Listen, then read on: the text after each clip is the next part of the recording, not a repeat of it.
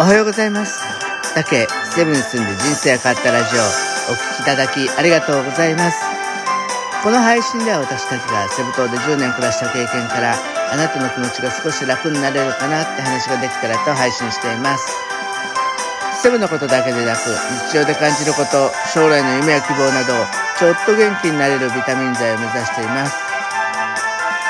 今日は記念すべき第273回です。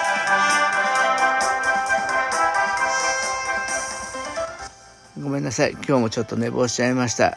夜ね、えー今日で東京オリンピックが終わりなんで、開会式をやってたんですね。それ3時間もあったんで、ついつい見てしまってると朝起きられなかったです。ごめんなさい。えーね、今日は、えー最近ね、ちょっとよくビーガンとか植物肉っていうのを耳にしたりとか、新聞で取り上げられて目にすることも多いんで、そのことについてね、話をしようと思ってます。えっ、とね、パートは3つに一応分けていて、まあ、あの、もともとね、まあ、家畜を飼うことが環境には良くないっていうふうに言われてるんですけど、まあ、具体的にどういうところが良くないっていうのがあまり知られてないのかなと思ったので、その家畜の、特にね、工業型家畜っていうね、まあ、もうたくさんね、えーそのお肉を作るために、もうものすごいななんだろう、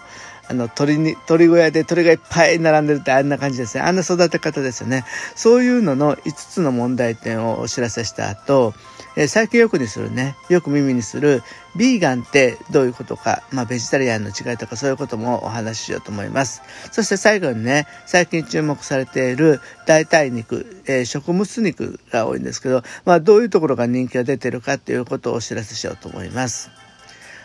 まず最初にね、その SDGs とかにも問われている環境負荷で工業型家畜の5つの問題点ということをお話ししようと思いますけど問題の5つはどういうことかというと温室ガスガスによる温暖化家畜飼育のための森林伐採、えー家畜えー家畜の穀物消費など食料問題水の過剰使用、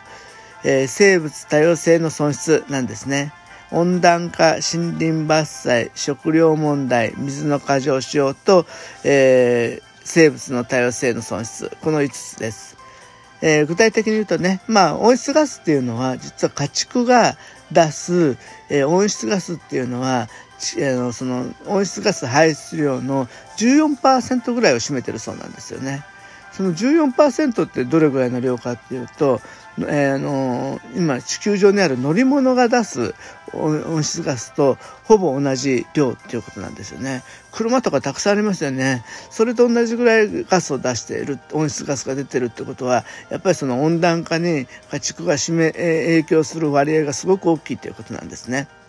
その次に、えー森林伐採のことですけど、これ実は1980年代から20年代までが一番ひどくて、その工業型、えー畜産のために、えー森を伐採して土地を作ったのがね、えー世界で1億ヘクタールって言われてます。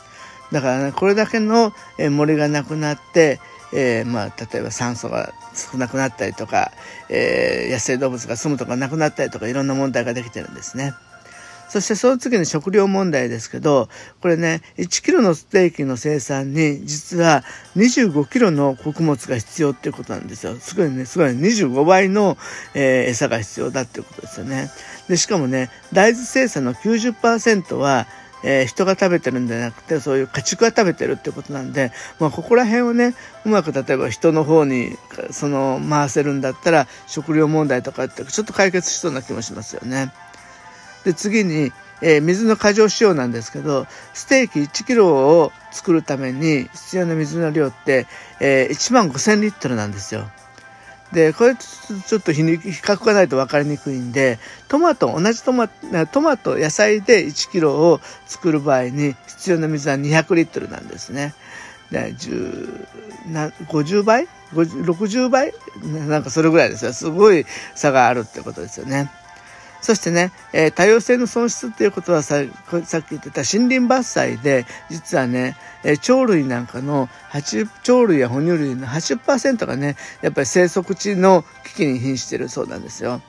で動物も野生動物っていうのは、えー、全体の生き物の中の10%以下なのに家畜は60%ぐらいね、えー、60%かな？40%かな？ごめんなさい。ちょっとじゃあかなりの量を、えーえー、占めてるっていうことなんで、えー、そこはね本当にねあのやっぱりこういう家畜を飼うことによって自然にのその生きるもののバランスが崩れてるっていうことになります。まあこういうこともあってね、非常にね、お肉をたくさん食べると、こういうところがどんどん進んでいくっていうことで、やっぱり環境負荷がかかるんだよっていうことですよね。ちょっと前にね、えー、小泉環境大臣が会合の時に、えー、アメリカかどっかに行って、今日はアメリカにせっかく着いたんでどういうことしたいですかって言われた時に、お肉を食べたいですって言ってね、あの、環境保護課の方からね、批判を受けたっていうのはね、こういうところを勉強してなかったんじゃないかなっていうふうに思いました。で、あとね、その次に最近よくにする、よく耳にするビーガンっていうことなんですけど、ビーガンっていうのはね、一般的なベジタリアンが肉や魚を食べないっていうことなんですけど、それに加えて、ビーガンは卵、乳製品、蜂蜜も口にしないということで、極力、まあね、もう本当に生き物を口にしない、生きてるものを口にしないっていうことを徹底してるっていうことで、よりストイックなんですよね。ただね、このビーガンっていうのは今すごく注目されていて、実は2020年から21年では、えー、ビーガン、ビーガン、私はビーガンですって回答した人が、実はね、1%から2%、ビーガンの数って本当少ないんですけど、でもそれでも倍に、ベジタリアンも5%から10%に増えていて、そのどちらもね、14歳から29歳の若い人が多かったっていうところがね、すごい最近の特徴になっています。えー、で注目されるね代替肉っていうのはどういうことかっていうと、えー、その中でね植物肉が今注目されてるんですね。さっき言ってた大豆と大豆とかそういうことなんですけど、えー、他にもね代替肉っていうと培養肉と昆虫食があるんですけど培養肉っていうのはねまだまだやっぱりコスト高で市販されるのは大変だし昆虫食っていうのはねやっぱりちょっと見た目がねあのイナゴとかね昔の人は食べてたと思うんですけど、ね、コオロギとか食べるのはやっぱりねそのあの姿を見るとちょっと抵抗ありますよね。そうなるとやっぱり大豆で作ったあの大豆ハンバーグとかねおからバーグそういうのだったら食べやすいんでそういう意味じゃね、すごく今復旧してきて、イオンとかではね、あの、もともと、えー、レトルトで大豆バーグとか売ってたんですけど、最近は生鮮のお肉の方で、えー、その大豆バーグを売ったりしてて、かなりね、そういう意味じゃ健康志向とかそういう人にね、人気があるんですよね。他にも、そういうフードマイスター、マイスター協会というところが、オンライン料理をやってるんですけど、そこもね、若い女性中心に、やっぱりヘルシー志向の人が、えー、申し込んでて、毎回、まえー、満席っていうかね、満員になるそうです。えー、最近はね、そういう代替肉も、すごく味も美味しくて、健康志向にもぴったりですし、価格もリーズナブルになってきてるんでね、まあそういうところがね、普及の原因になってるんじゃないかなというふうに思いました。でね、ちょっと今までと違うのは、今までのヴィーガンとかって結構なんだろう、あの思想的なこともあったりする人がなってたんですけど、最近はね、やっぱそういう環境にいいとか、えー、自分の体にも優しいってそういうところをすごく注目されていて割とねそういう SDGs とかの環境に意識が高い人がビーガンになっていくっていうところも多いですし、まあ、そんな中にはねあのそういう SDGs なんか愛好きな人は、えー、インフルエンサーとかアーリーアダプターみたいなちょっとねみんなより先に行こうっていうタイプの人が多いんでこれからねそういう人がビーガン気になるとどんどんどんどんフォロワーも増えていくと思うんで進んでいくんじゃないかなっていうふうに思いました。まあともかくね、環境に優しくないと人間の人生って続いていけない持続性がないっていうことなんでねここら辺もねしっかり私の中でもね、えー、いろいろ勉強していきたいと思います。はいまだまだ暑い日が続きますんでね